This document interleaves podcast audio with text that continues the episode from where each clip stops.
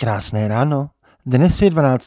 února a číslem pro dnešní den je minus 15. O víkendu se žádné oficiální statistiky nezveřejňují, proto je v médiích prostor, který občas někdo ke svému zviditelní využije, aby do nich dostal svoji analýzu veřejných dat. A tak jsme se včera v neděli mohli z ČTK dozvědět, že loni bylo v Česku prodáno nejméně bytů od roku 2015. V situaci, kdy jsou nejvyšší úrokové sazby v tomto století, to ale vůbec není žádná divnost. Dokonce je možná spíše divné to, že to bylo nejméně jen od roku 2015 a ne právě od začátku tohoto století. Jedna malá divnost od perníkových pekařů z Pardubického kraje v těch datech ale je – Taky pojďme nejprve zmínit, než se budeme věnovat originálním novým datům o počtu bytů, které byly minulý týden další statistikou uzavřenou za prosinec a tím pádem i za rok 2023. Na té nedělní analýze z dat katastru o nejnižším počtu prodaných bytů od roku 2015 je zajímavé, že se z publikovaného materiálu nedočteme bližší zpřesnění toho titulku. Nedozvěděli jsme se totiž srovnání s tím avizovaným rokem 2015, o kolik méně než tehdy se tedy bytů prodalo. Když už je to takový rekord.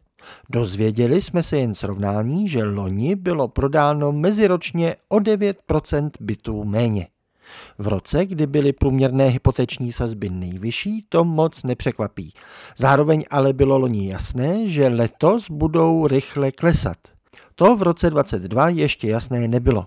Proto k těm, kteří byli z poptávky po bytě vyřazeni, musíme ještě připočítat velké množství čekačů, kteří loni nebyli vyřazeni úplně, ale spíše odložili poptávku na letošek, kdy věděli, že hypotéky zase poklesnou. Tak si zdat aspoň spočítejme nějakou zajímavost. Kolik byste řekli, že se tak v průměru někde v Česku prodá bytů každý den? Při 55 180 bytech to dělá 151 byt denně. V každé z 10 hodin pracovního dne si tak své ano řekne 22 párů prodávajících a kupujících. Jeden byt se prodá každé necelé 3 minuty. A ta avizovaná krajská divnost? Jsou jen tři kraje, kde se loni prodalo bytů meziročně víc.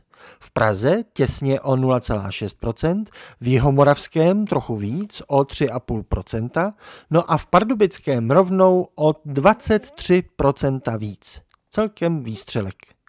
Ale zase je to především ten starý takzvaný statistický efekt základny. Z řady vybočil spíš ten předchozí rok 22, kdy se na Pardubicku prodalo nebývalé málo bytů a tak proti této základně to teď vypadá jako nebývalé silný růst. Při malých číslech je u bytů možné, že někdy prostě nějaký kraj ustřelí nahoru nebo dolu. To všechno byly údaje o nových i starých bytech dohromady. Lidi u snídaně ale může více zajímat, co to všechno znamená pro budoucí ceny. A tam je důležitější sledovat čistě nové byty. Kdyby se už žádné nestavily a my si tu na věky jenom prodávali a kupovali staré byty, tak budou ceny vždy už jen růst, a to ještě rychlejším tempem než v minulosti. Zpomalit růst cen, kromě dočasného zabrždění dražšími hypotékami, může jen stavění nových bytů. A jak jsme na tom podle nových dat z minulého týdne? Bledě pro ty, kteří na nějaké zlevnění bytů čekají. Loni bylo dokončeno číslo pro dnešní den o minus 15% méně bytů než v roce 2022. To je celkem značný pokles a bohužel to není zase jen nějaký statistický efekt základny. I v tom základním roce 22 se dokončilo o 4% méně než třeba před covidem v roce 2018. A pozor, ten vliv dokončených bytů na trh nemůžeme podceňovat.